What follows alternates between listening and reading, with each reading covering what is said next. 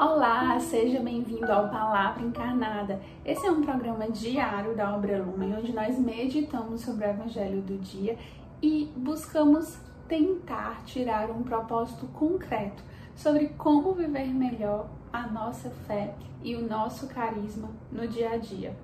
E hoje, dia 5 de março, sexta-feira da segunda semana da quaresma, nós meditaremos com o evangelho que está em São Mateus, capítulo 21, dos versículos de 33 a 43 e depois de 45 a 46.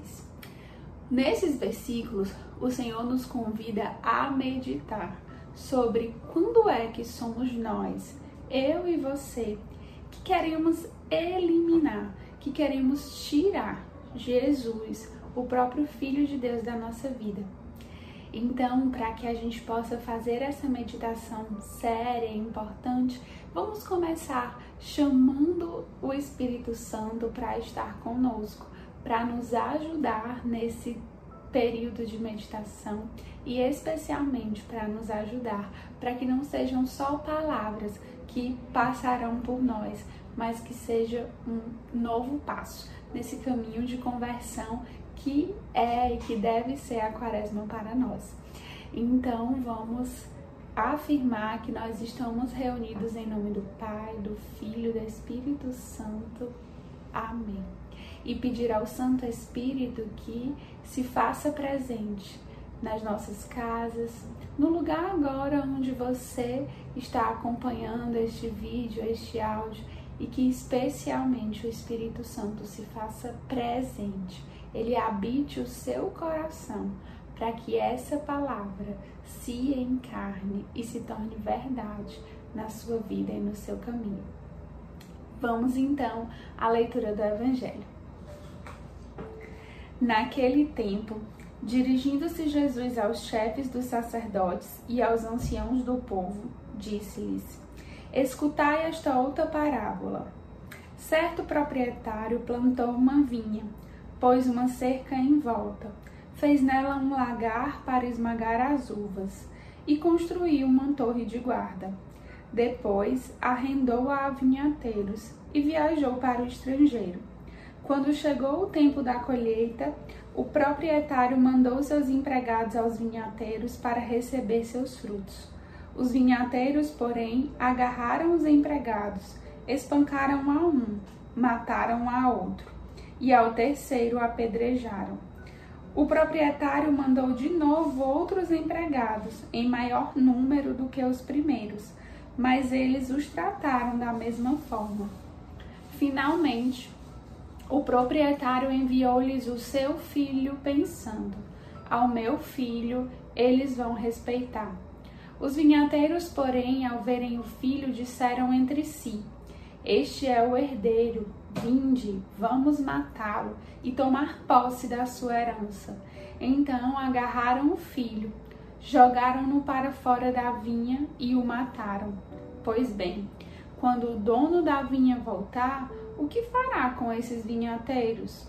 Os sumos sacerdotes e os anciãos do povo responderam: Com certeza mandará matar de modo violento esses perversos e arrendará a vinha a outros vinhateiros, que lhe entregarão os frutos no tempo certo. Então Jesus lhes disse: Vós nunca lestes nas Escrituras? A pedra que os construtores rejeitaram tornou-se a pedra angular. Isso foi feito pelo Senhor e é maravilhoso aos nossos olhos. Por isso eu vos digo: o reino de Deus vos será tirado e será entregue a um povo que produzirá frutos. Os sumos sacerdotes e fariseus ouviram as parábolas de Jesus e compreenderam que estava falando deles. Procuraram prendê-lo, mas ficaram com medo das multidões, pois elas consideravam Jesus um profeta. Palavras da salvação. Glória a vós, Senhor. Então, esse evangelho nos coloca diante de uma parábola que se refere à vinha, né? E a gente pode entender que a vinha é o povo de Deus. E Deus, que é o dono da vinha, ele entrega essa vinha ao cuidado dos vinhateiros. E hoje nós podemos nos colocar no lugar desses vinhateiros, a quem Deus entregou o seu reino, a quem Deus entregou tantas coisas maravilhosas que ele preparou e pede que nós cuidemos desse reino. E eu queria chamar você para nesse momento meditar. Qual foi a vinha que o Senhor te entregou para cuidar?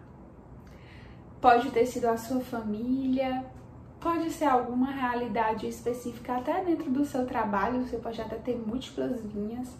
Podem ser amigos, pessoas que se aproximam de você e que você sabe que Deus lhe coloca ali do lado para cuidar. Pode ser uma missão dentro da comunidade, pode você como acolhido, como monitor, como líder de alguma casa que tem que cuidar daquela realidade. Pode ser você que serve num projeto social, pode ser você que coordena um grupo, um ministério, que tem uma função na paróquia. Qual é a vinha que o Senhor lhe confiou? E aí, claro, quando a gente identifica que todas as realidades onde nós estamos podem ser vinhas, a gente logo fica se perguntando: como então eu estou cuidando dessa vinha? Como então eu estou cuidando daquilo que o Senhor me confiou? Será que nós estamos sendo bons vinhateiros? Essa é uma pergunta que você também pode tentar se responder. E o mais impressionante, né, dessa parábola é que enquanto os vinhateiros estavam lá de boa, fazendo o que tinham que fazer, cuidando da vinha, eles nem pensaram em tomar posse da vinha. Mas quando Deus, o dono da vinha, enviou os empregados e depois enviou seu filho em busca dos frutos, eles começaram a ficar incomodados. O problema maior às vezes não é nem trabalhar, mas é ser cobrado pelos frutos. Você está na sua família, você está nos seus amigos, você está no seu trabalho, você está na sua vinha e está vivendo, porque aquilo também te retribui, você recebe algo daquilo, você está na casa de acolhimento, você recebe algo daquilo, você está na sua família, você está no seu trabalho, você está coordenando alguma missão dentro da comunidade, você recebe algo em troca. Mas às vezes, quando Deus nos cobra os frutos, a gente se incomoda. E quando a gente se incomoda com Deus, o que, que o nosso pensamento humano faz? Ele quer logo eliminar. Ah, se Deus está me cobrando, se Deus está me pedindo frutos, eu vou logo eliminar Deus para que Ele não me cobre mais. E aí acontece exatamente o que aconteceu. Os vinhateiros mataram, espancaram, e a gente sabe que essa reflexão, numa sexta-feira, numa sexta-feira da quaresma, ela nos remete diretamente à paixão. Quando os vinhateiros matam, espancam, eliminam Jesus, é né, uma menção nessa parábola ao que Jesus ia passar, de ser rejeitado, de ser morto, de ser crucificado. E quando nós entendemos que hoje nós temos uma vinha para cuidar e que algumas vezes nós nos incomodamos em ter que prestar conta dos nossos frutos com Jesus, a gente entende que a gente pode estar tantas vezes querendo eliminar, eliminar, matar e tirar Jesus da nossa vida. É mais ou menos assim. Eu tô no meu serviço, eu tô no meu grupo, é legal, eu recebo alguma coisa em troca, eu conheço as pessoas. Mas quando Deus me pede para evangelizar, Ele quer ver frutos. Eu começo a achar ruim, a dizer que tá na hora de sair, que não é bem isso, que eu não dou para isso, que não é bem assim. Quando eu tô só recebendo no meu grupo, recebendo, participando de orações, sendo acompanhado, tá ótimo. Mas quando eu preciso evangelizar, sair de mim e anunciar para outra pessoa, eu começo, não, mas não é bem assim, não dá certo. A gente vai agindo como uns vinhateiros e vai negando a nossa missão de como operários dessa vinha também prestar conta dos nossos frutos. Quando Deus quer que a gente não fique mais só de boa, mas a gente mate esse egoísmo que está em nós, que a gente se doe pelo outro, que a gente abrace a cruz, a gente começa a pensar em eliminar Jesus. E muitas vezes vai eliminando mesmo. A gente fica preso no nosso egoísmo e se nega a ir ao encontro de Jesus, a socorrer Jesus. E nós, Lumen, entendemos, sabemos por diversas e repetidas experiências que Jesus vive hoje, especialmente naquele que mais sofre, no mais pobre, no mais abandonado. E como é que tem sido a nossa resposta em ir ao encontro desse Jesus? A gente está sendo como os vinhateiros que acha que essa presença de Jesus incomoda e aí a gente quer eliminar, ou a gente está sendo como um bom servo que vive o nosso dia a dia e depois fica feliz em receber Jesus e poder prestar contas e dar a Ele os frutos no tempo certo. Quando a gente não age assim, é porque verdadeiramente a gente não está em intimidade com Jesus. E o que vai acontecer é que ele vai tomar a vinha e dar para outros vinhateiros.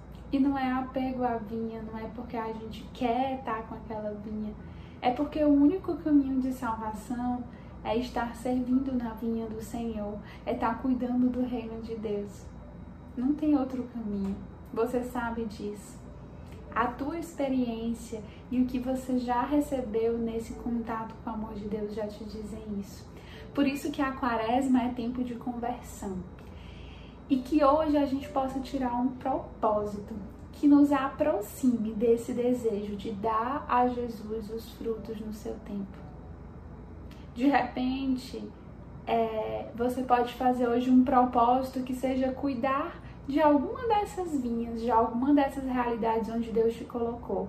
Pode ser partilhando com alguém, pode ser intercedendo por alguém, Pode ser fazendo algo que agrade o coração e que evangelize alguém que está aí na sua vinha, que faz tempo que você não faz, que faz tempo que você não se dispõe. Coloque isso como um sacrifício nessa sexta-feira de quaresma. Saia até do que você já propôs como mortificação, como penitência. Faça uma coisa diferente pela vinha que o Senhor confiou a você. Eu também vou fazer.